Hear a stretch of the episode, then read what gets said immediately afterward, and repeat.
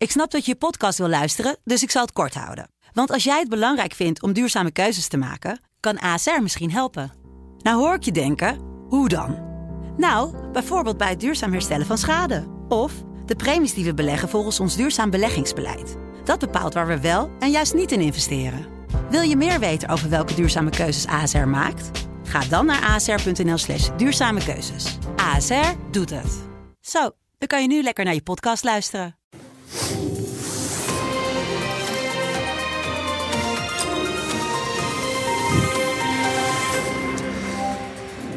Welkom bij het gesprek met Paul Jansen, de hoofdredacteur van de Telegraaf, waarmee we wekelijks bespreken wat hem bezighoudt in het nieuws. Paul, hij staat tussen ons in. Ja. Vladimir Poetin, de, de nieuwe tsaar. Mogen we hem zo noemen of niet? Nou, eh, ja, je je ik, met het Tsaar is het niet goed afgelopen. Dus ik, Nee. ik weet niet of hij daar blij mee is met die, met die vergelijking. Maar goed, eh, Rusland is, eh, is in beweging, kunnen, Ja. kunnen we constateren.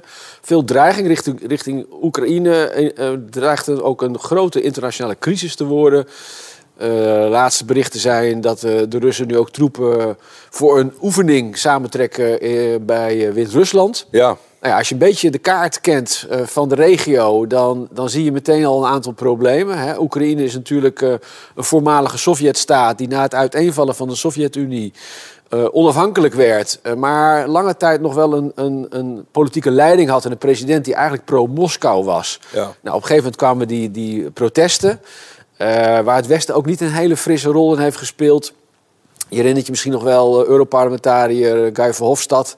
eh, die in Kiev eh, de, de betogers toesprak en Ja. zei van... eh, hou vol en eh, dan komt het allemaal weer onze kant op. En, en ook wat beloftes deed eh, eh, eh, eh, richting een EU-lidmaatschap. Nou, dat is allemaal door, door Rusland met argusogen eh, bekeken. Dus in, in 2014 is daar een eerdere crisis rond de Oekraïne geweest... waarbij de Krim Ja. is ingenomen. En dan moet je dus weten, eh, als je op de kaart kijkt, dat de Krim eh, eh, voor Rusland een heel strategisch eh, punt is. Waarom? Daar zit een zwarte, zwarte Ja. eh, zeevloot. Dat is hun enige connectie met het zuiden, maar niet nou, tra- traditioneel was dat al. In de Sovjet-tijd was dat een hele belangrijke strategische havenplaats. Daar zit nog steeds een zwarte, zwarte zeevloot.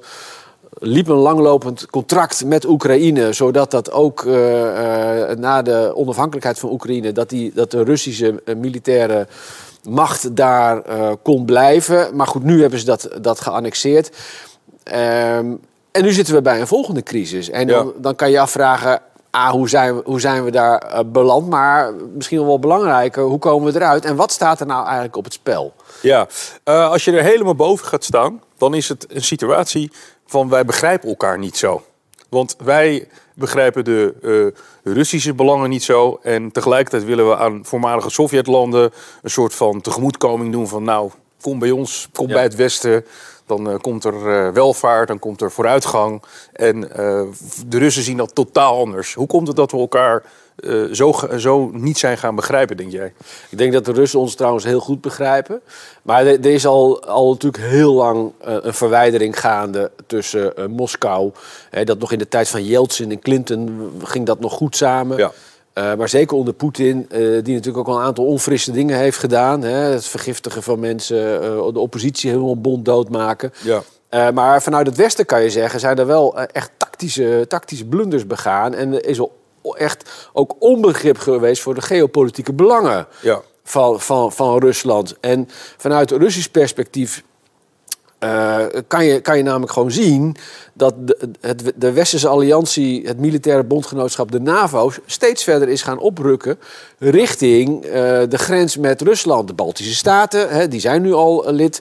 Maar de, Flirtations met Georgië. Georgië als aspirant-natie, eh, als aspirant-lidstaat van de NAVO. Nou, je weet wat er met Georgië vervolgens is Ja. gebeurd. Er was ook discussie over Oekraïne. Nou, het, het- het- het- qua Europese Unie een soortzelfde discussie. En Rusland beschou- beschouwt gewoon, of je het daar nou mee eens bent of niet... want het gaat uiteindelijk om soevereine staten... die hun eigen keuzes zouden moeten maken. Maar Rusland bes- beschouwt wel de landen van het voormalige Oostblok... als nog bestaande in, in de Russische invloedssfeer. Ja. En die wil gewoon geen grote NAVO-lidstaat aan de eigen grens. En je kan zeggen, ja, maar de Baltische Staten die grenzen al aan, aan Rusland. Ja, dat klopt. Maar als Oekraïne zou toetreden tot de NAVO... Uh, dan gaat, gaat, de kaart er echt wel heel anders uitzien. Nou, Wit-Rusland was natuurlijk ook een tijd lang geïsoleerd. Ook een belangrijke bondgenoot van Moskou. Ja. En, en, en Poetin wil nu ook gewoon harde garanties, uh, zo, zo hebben ze aangegeven... Uh, van het Westen dat uh, Oekraïne geen lid wordt van de NAVO. En eigenlijk willen ze ook nog dat er een soort rollback komt. Ja, hè? Dus dat de Baltische Staten er weer uit. Dat, dat, dat de NAVO uh, terugtredende bewegingen maakt. Maar je zou kunnen zeggen dat de Russische belangen bij deze crisis kan je op drie fronten samenvatten. A, het gaat om grondgebied. Want een inval, er wordt gezegd dat Rusland niet genoeg troepen heeft nee. om heel Oekraïne te bezetten. Maar ze zouden wel kunnen opstoten naar Kiev en het gebied waar nu al met de separatisten wordt gevochten, daar een landverbinding kunnen maken eh, naar de Krim, die strategische regio. Dus grondgebied is één, één optie. Het tweede is uh, dat de Russen zouden kunnen doorstoten naar Kiev om daar weer een pro-Russische president neer te zetten. Dus een politiek doel kunnen ze nastreven. En het derde is die, dat strategische doel dat de NAVO uh, stappen terug, uh, terugneemt. Ja. En, en kijk, wij in het Westen hebben, hebben heel erg de neiging om te denken... ja, maar uh, landen als Polen, Bulgarije, Baltische Staten... bepalen toch zelf wel uh, waar ze lid van worden. Ja, inderdaad. En als je Rusland als, als, als buur hebt of als nabuur... dan word je daar misschien ook wel wat onrustig van. Maar vanuit Russisch perspectief... Komt die, is het natuurlijk, dat dreiging komt steeds dichterbij. Dus er is wel ook, ook wel wat voor te zeggen dat Rusland op een gegeven moment zegt tot hier en niet verder. En dan is dit natuurlijk een slim gekozen moment. Want ga maar na, in het Westen, ik vind de reacties ook lauw. Ja. Hè, laten we wel wezen. Maar niemand heeft er ook volgens mij zin in om daar nee, maar, aan te verspillen. Nee, maar dat, dat, dat, er wordt nu al op voorhand wordt er gezegd... Als Rusland binnenvalt, en dan heeft Biden het nog... Het hangt vanaf of het een kleine of een grote invasie is... dan denk ik, ja, wat, je mag is, kiezen. wat is dit voor nederlagenstrategie? Ja. Maar als je op voorhand al aangeeft dat je met uh, sancties, dus met financiële druk en economische drukmiddelen gaat reageren, dan doe je toch eigenlijk al zo richting ja. Rusland. Dat vind ik verbazingwekkend. Maar ga maar na. In Amerika zit een, een president die, eh, laten we het zachtjes zeggen, niet heel erg een sterke indruk maakt. Nee, Kijk nee. wat er gebeurd is met Afghanistan. Een wijfelende president. Uh, uh, nou, op alle fronten een, zwakke indruk.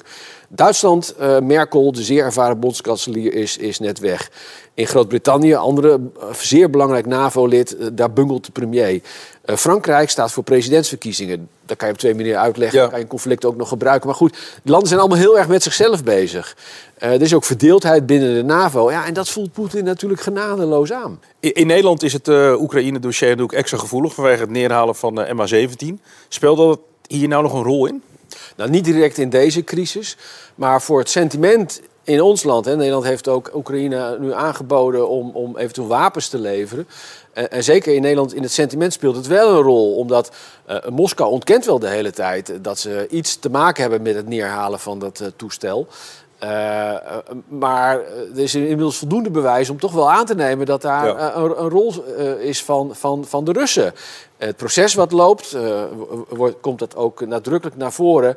En hoewel dus niet in deze crisis direct een rol speelt, ja, speelt het op de achtergrond altijd mee. Ja, wordt het niet eens tijd dat wij als Europa, ehm, de grote broer Amerika, ook, uh, ik, ik weet niet of je, hoe je dat heel rationeel of operationeel doet, dat we zeggen, joh, wij hebben nou eenmaal met die grote buur te maken. En we, daardoor trekken we misschien onder die, onder die paraplu van Amerika soms ook veel te grote mond. Uh, uh, net wat jij zei, die, die EU-mensen die dan naar, naar Kiev Ja. zijn gegaan en zeggen: jongens, kom bij ons. Ja, dat doe je natuurlijk omdat je de Amerika uh, in, je, in, je, in, je, in je achtertuin hebt zitten, of al- althans bondgenoot. Moet je niet gewoon wat meer reaal politiek voeren van: nou ja, wij zijn de EU, we zijn niet echt een militaire macht, we zijn een economische macht. En dat je wat, wat, wat rationeler met die Russen gaat leren praten. Nou ja, ik, ik weet niet of, het, of, of die stoere taal allemaal het gevolg is dat, omdat, omdat we eh, ervan uitgaan dat Amerika wel weer eh, de kolen uit vuur haalt als het Ja. erop aankomt.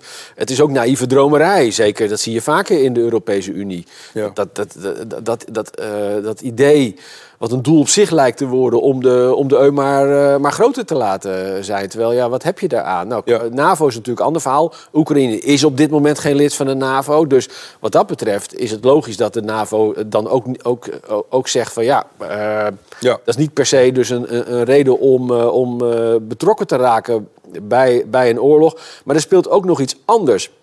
Door de westerse opstelling binnen de NAVO, hè, maar ook andere eh, politieke allianties, zie je ook dat eh, Rusland en China meer naar elkaar toe Ja. worden gedreven. En daar komt Amerika. Kijk, of, wat je er ook van vindt. Amerika is als grootmacht gewoon tanende. Ja. Dat, dat zie je, dat, het gaat economisch nu nog wel goed. Maar als je op mondiaal niveau kijkt, dan zie je gewoon dat China is de, is de, de, de opkomende partij. Ja. En Amerika, dat, nou ja, dat, eh, dat, dat hangt nog met de nagels aan, eh, aan Ja. de wereldhegemonie. Maar dat, Dus dat, dat, terugtrekking is bezig. dat is gewoon, dat speelt, dat speelt binnenlands politiek, maar dat speelt ook economisch. Ja. Eh, de, de militaire middelen, alles, alles is daar aan, aan het kantelen. En dan is dit een hele onverstandige weg die het Westen is ingeslagen. eh, door die confrontatie zo te zoeken met Rusland. Waarmee Rusland en China eh, eerder in elkaars armen worden Ja. gedreven. En ik denk dan, ja, wie wordt hier nou beter van? En eh, je zou mogen verwachten van westerse politici.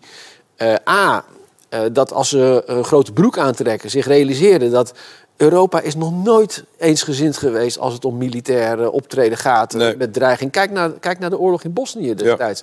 Moesten, moesten de Amerikanen ook komen redden. Nou, zo, door, door, door de jaren heen en door de, in, de, in de moderne geschiedenis is dat steeds zo geweest.